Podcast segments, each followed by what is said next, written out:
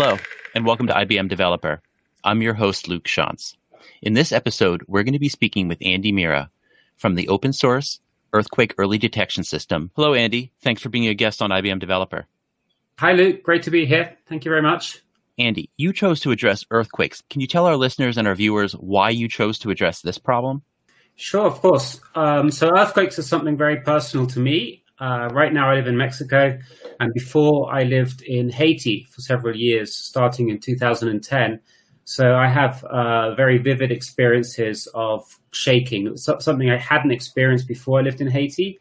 And I had the misfortune, you would say, to go through two very significant earthquakes.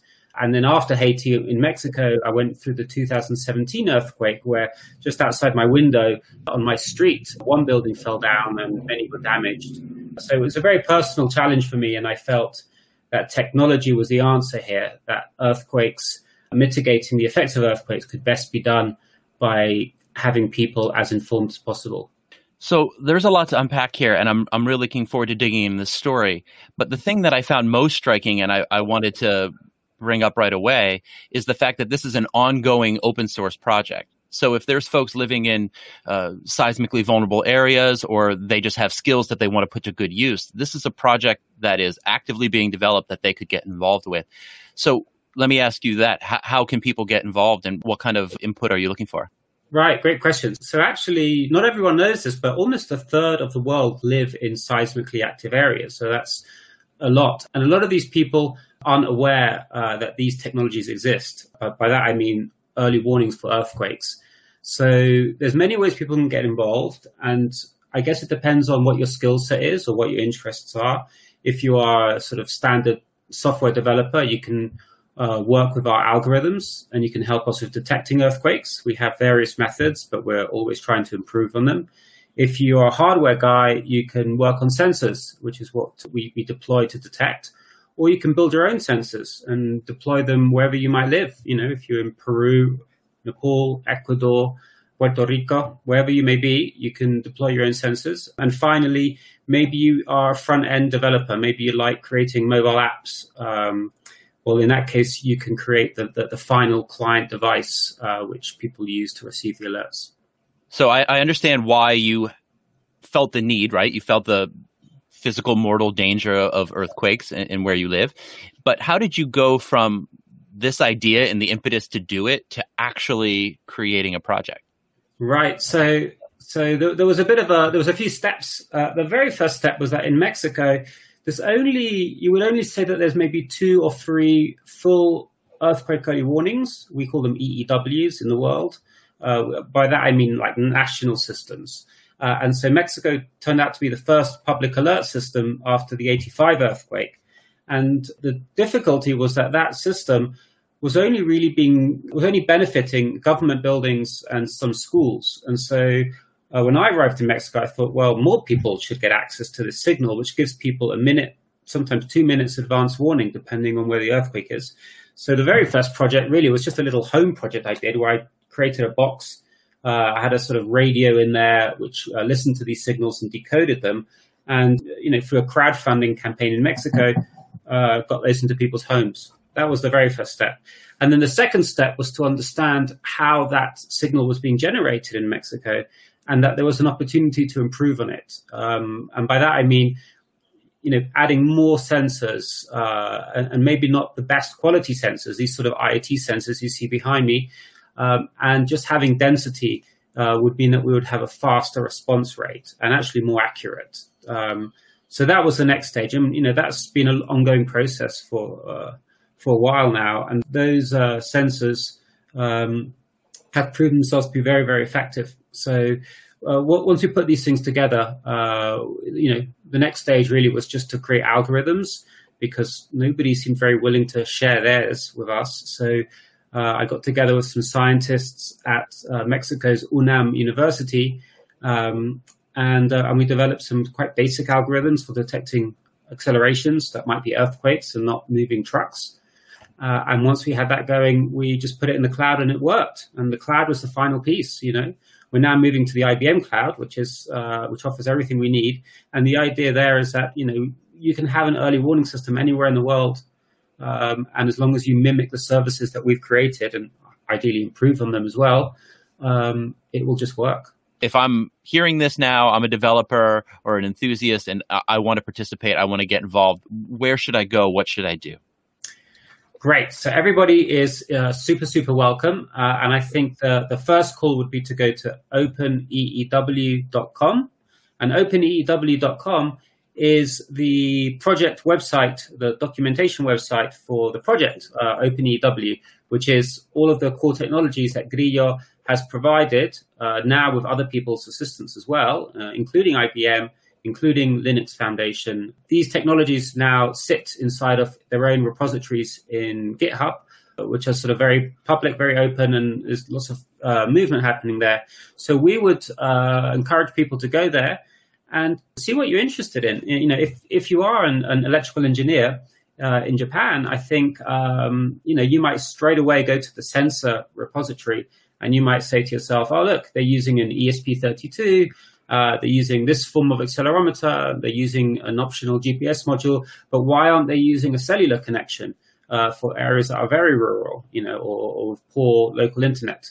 Uh, and then if you are a data scientist, you probably go to the detection repo and you would say, okay, they've got a Node-RED option and they've got a Docker image. Uh, I think we should be incorporating this uh, this method using this type of model. Uh, so so it really depends on what people are interested in. But you know, we're still working on the documentation. I think there's still a bit of work to do, but for now, there's there's quite a few things in there, and I would encourage people to have a look. Um, and it really depends. I think you made a good point because uh, not everybody has felt an earthquake, uh, but we've all seen it in the news. So maybe you're not the guy installing the sensors. Maybe you're not the guy, you know, creating an array. Uh, uh you know, ideally, we, we, would love those people to, to come on board and, you know, not just one, but ideally two, three, or four, because that's when you can start to triangulate uh, earthquakes. But, you know, ideally, we have people who not just do the sensors, but help us with everything else because that stuff lives in the cloud. And as long as we have data coming from our networks, which uh, already we have in Puerto Rico with Pedro Cruz and in Mexico and in some in Chile, we have a couple in Costa Rica. We've just sent some to New Zealand. And so this is growing slowly, but we could always have more in those areas and others. Um, but now the data lives in the cloud, anybody can play with it so interesting. And I just to pull uh, one thread of what you said there, this decentralized low cost theme, which is parallels what we've seen happen with the cloud, right? You can have all different types of offerings and, and really minimize. You don't have to have some, you know, bare metal dedicated server anymore. It could be, you know, serverless functions, VMs, all, all sorts of things the other thing I was going to mention, and this is the second time I'm mentioning this in a podcast, it seems to be my my theme, but one of my favorite films ever is this Errol Morris documentary called Fast, Cheap, and Out of Control. And what it's referencing, the, the title references a paper from uh, MIT researchers, and the idea was instead of making this, you know, $500 million you know behemoth that if something goes wrong you've lost everything why don't you make 500 1 million dollar uh, nodes and then you've got this sort of decentralized swarm model. And then maybe two weeks ago i was interviewing um, naeem altaf the ibm uh, space tech cto and he tells me that they're working on open source cubesat swarming technology with this exact same mentality where it's like hey we're going to put up all of these small CubeSats, they're going to have a variety of sensors across them. And then the same way you build a cloud application where you say, hey, I need this, this, this, this, and this. It doesn't matter where it is. I'm just going to connect them. And this abstraction is now my device. Satellites can be called this way, where you say, like, hey, I'm going to define the, the instrumentation that I need across these nodes. Um, anyway, so that was a little bit of a tangent, but I, am seeing this strong theme, and it's amazing how powerful it is. Yeah, you put up some good ideas there. Yeah, uh, so you know the comparison might be unfair towards SpaceX, but we do think of ourselves as uh, as having a parallel there insofar as SpaceX uh, took what was a government project, uh, a very expensive government project, and optimized it for the application. Uh, you know, and I, I think we are doing in our in our own sort of small way a very similar um, concept. Uh, and so, uh, I think there's a lot of opportunity to take these these huge uh, monolithic projects and break them into little pieces.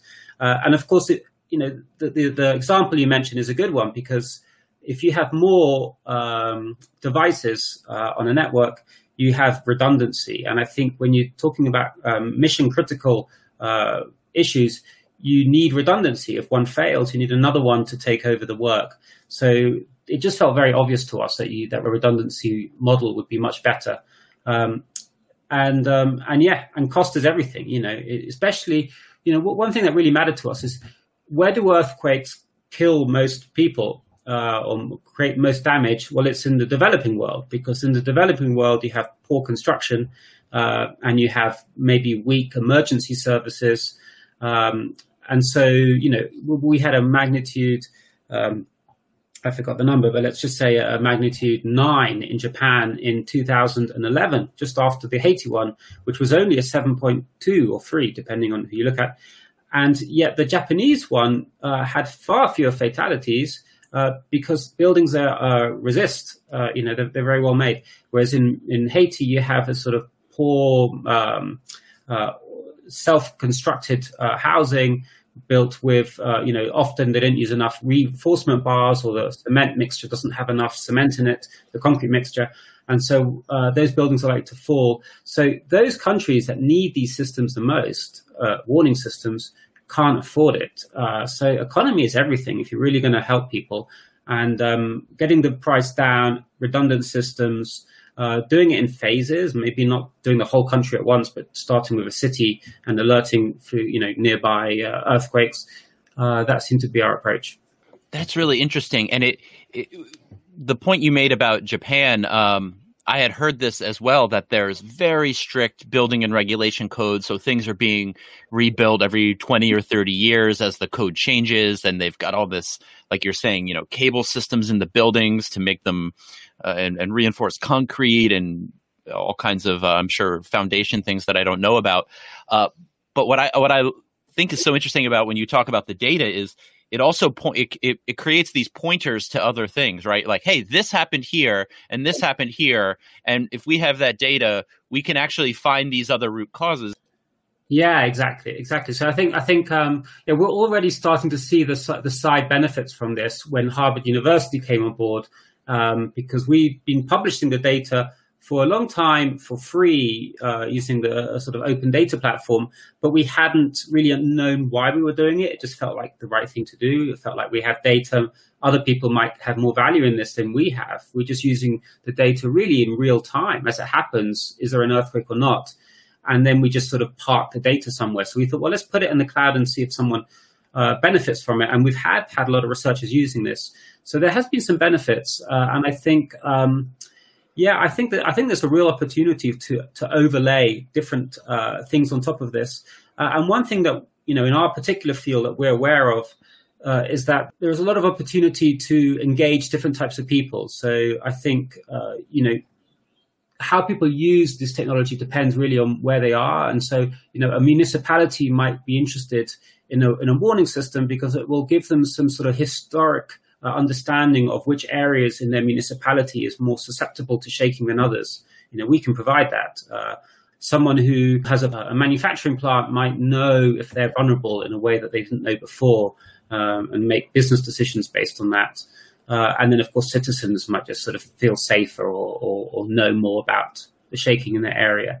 So there's an opportunity. And open source really is the, the way we can get into this. We, I think there was always this immense sense of mistrust uh, in the community of open of EEWs. I think e, when, when I entered it, you know, I, I wanted to speak to everybody, and I and I, you know, you can find it on the internet. The Mexican system, the the, the Shake Alert that's been built in the US that we have had some contact with, um, uh, the the system in Japan. So I sent emails all over the world and I think a lot of people were very sort of siloed, as you said, uh, within what they were doing. And sharing isn't necessarily part of what people do here.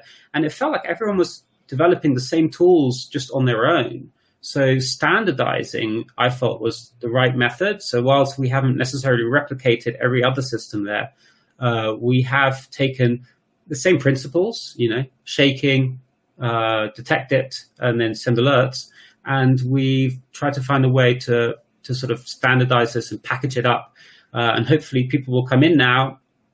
Maybe someone listening to this podcast, and they will uh, you know, help us on that journey or maybe take us in a slightly different direction. Uh, that's really the opportunity. Well, Andy, thank you so much for taking the time to chat. This has been a fascinating conversation. I, am a IoT guy, so I sort of geek out on the the hardware, but it's really opened my eyes to new aspects of how open source and these, you know, public, corporate, and individual collaborations can can play out. Um, in closing, though, let me ask you: Is there anything I didn't ask you that I should have, or any closing uh, thoughts you have for our listeners and viewers? I would just really drive home this this point about contributing. And if anyone was interested in what they listened to, to go to openeew.com, uh, and that there really is this incredible opportunity for many different people. We cater for every skill set in, in this sort of development community, uh, and we would welcome everybody. Excellent. Well, I'm definitely heading there right after this call, and we I'm going to get involved myself. So, thank you so much, Andy. Uh, looking forward to uh, seeing the future of this project. Thank you.